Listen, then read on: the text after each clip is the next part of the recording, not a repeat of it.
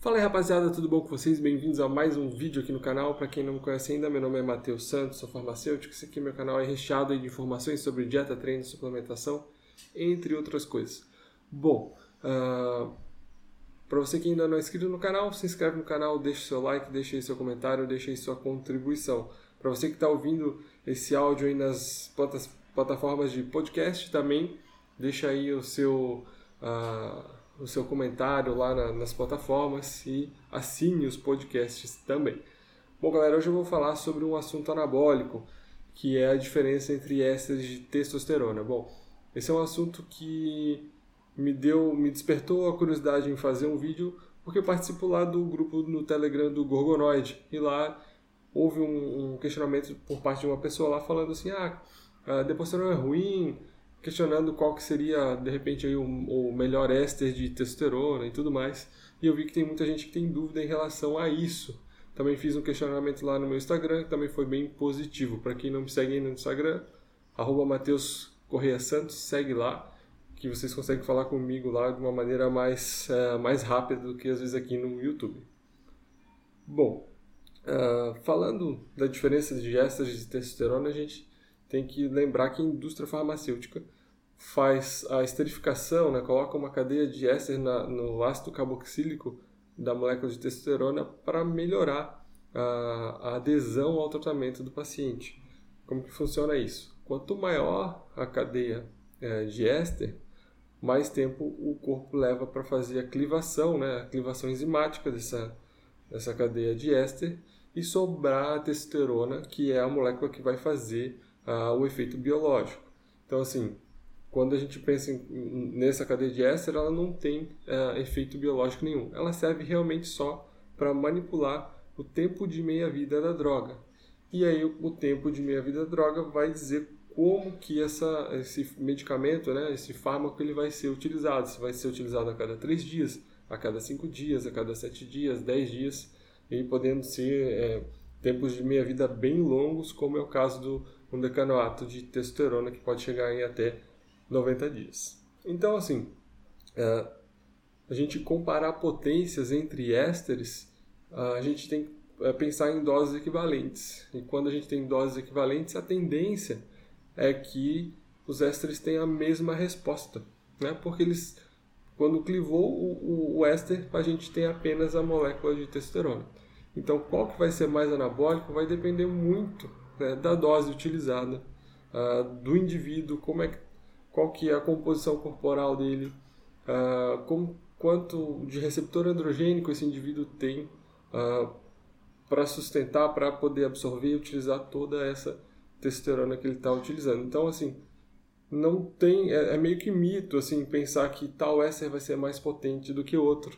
Vai depender muito realmente da dose do indivíduo, de como que ele está, qual que é a treinabilidade, qual que é a densidade muscular dele, uh, se a gente uh, pensar em só afirmar realmente aí pelo éster de testosterona. Isso vale também um pouco para os efeitos colaterais. Né? A gente sabe que uh, os medicamentos à base de testosterona eles causam alguns efeitos colaterais, como alterações na, nas nossas gorduras, né, causando dislipidemias. Isso aí são uh, inconvenientes do uso do testosterona, né? são os, os efeitos colaterais que vão apresentar para qualquer éster. E a intensidade desses efeitos colaterais está sim muito ligado à dose. Então, quanto maior a dose, a gente observa o um maior aparecimento dos efeitos colaterais. Então, também é mito falar que tal éster gera menos colateral do que o outro. O que pode estar acontecendo sim relacionado aos ésteres de testosterona é que alguns podem ter picos maiores de testosterona e do que outros. Por exemplo, o enantato, estou falando aqui de uma maneira hipotética, para o indivíduo A, ele pode gerar um pico de testosterona maior do que o cipionato. E aí isso ele, ele vai sentir uma alteração de humor, alteração de libido. nesse sentido, assim, ele vai maior energia, assim, né? Porque a testosterona te dá uma vitalidade maior, vamos, vamos dizer assim. Então, às vezes, eu, os indivíduos podem sentir essa relação, né, esses efeitos. Agora, os outros efeitos colaterais que vão estar condicionados ao uso da testosterona vão ser muito ligados à dose que o indivíduo vai utilizar. E eu ouço muito também ah, algo que preocupa, por exemplo, mais a galera do fisiculturismo, pessoal fitness assim, que é em relação à retenção hídrica, que tal éster retém mais do que o outro. E com certeza a testosterona ela tem esse esse papel de puxar água para dentro do músculo e tudo mais. Mas o fator mais determinante realmente para a retenção hídrica é a dieta.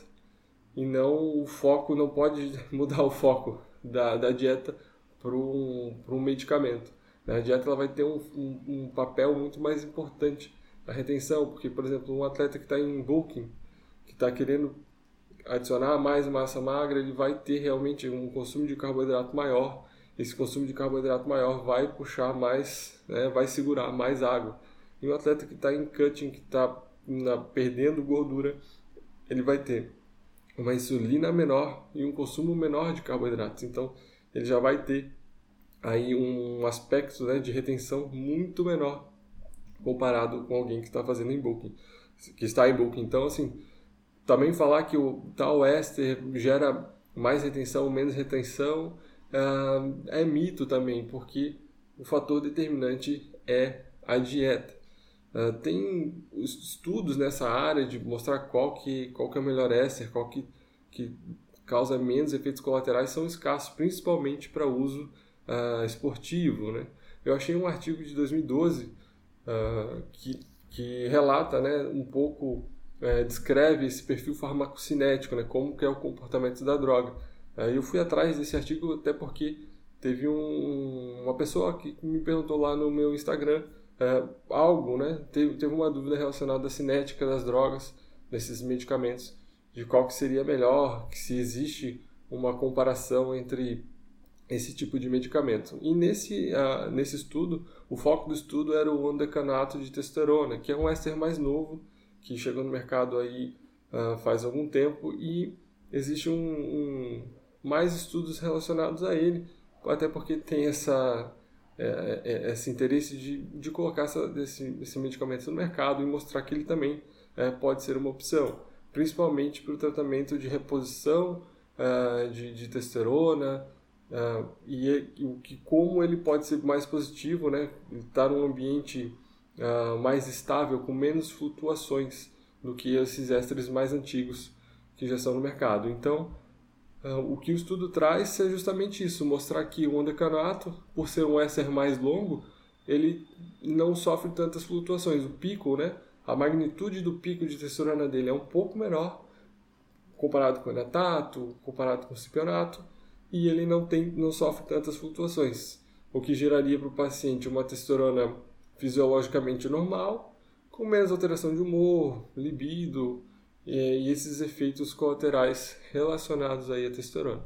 Então, sim, uh, diferentes ésteres podem se comportar de maneira diferente. Por exemplo, o cipionato pode ter um pico de, de texto muito maior que um enantato, mas para eu poder uh, é, verificar isso, né? E controlar necessita do acompanhamento com exame e acompanhamento lá com o médico que está que tá fazendo esse, esse, essa reposição de testosterona contigo lá no para finalidade esportiva, para qualquer outra finalidade, para ele avaliar, né? Para que você tenha uma noção de como que realmente tal éster vai se comportar para o teu organismo, até porque tem diversas variáveis, dose, a resposta do, do teu próprio corpo relacionado a esse tipo de medicamento. Então, a gente tem que ter muito cuidado né, na hora de afirmar se, se um éster é melhor, se gera mais efeito anabólico. Na minha opinião, a, a parte química deles, né, a gente tem lá a testosterona apenas em, em meia, meia vida diferente. E que se a gente equacionar as dosagens, a gente tem uh, respostas, uh, a tendência é que a gente tenha respostas uh, equivalentes para diferentes tipos de ésteres. Claro que para um povo mais fisiculturista, assim, né, para os atletas de fisiculturismo, um decanoato, que é um éster que é mais longo, que vai ter um, vai, vai ficar uma textura mais dentro da, do normal, talvez não seja uma droga de escolha, né? Um fisiculturista ele vai querer aí uma droga que fique num perfil suprafisiológico, né, um nível de testosterona suprafisiológico para gerar mais síntese proteica, para ter para conseguir gerar mais resultados. Mas, fora isso, é, é, é, é, são testosteronas com diferente tempo de meia-vida e que vai determinar a escolha vai muito da estrutura né, que o atleta vai estar tá procurando, de dosagens, de esquema terapêutico, de como que uh, ele está montando toda essa estrutura para gerar mais resultados aí na modalidade que ele pratica. Beleza, pessoal? Para quem gostou do vídeo, deixa o like, deixa aí o seu comentário. Se você quiser é, continuar ajudando aqui o canal, deixa, é, deixa aí sua contribuição, que impulsiona bastante aí o vídeo. Uh, se você quiser comprar suplementos, um preço bacana, tem a nossa apoiadora que é a Wise.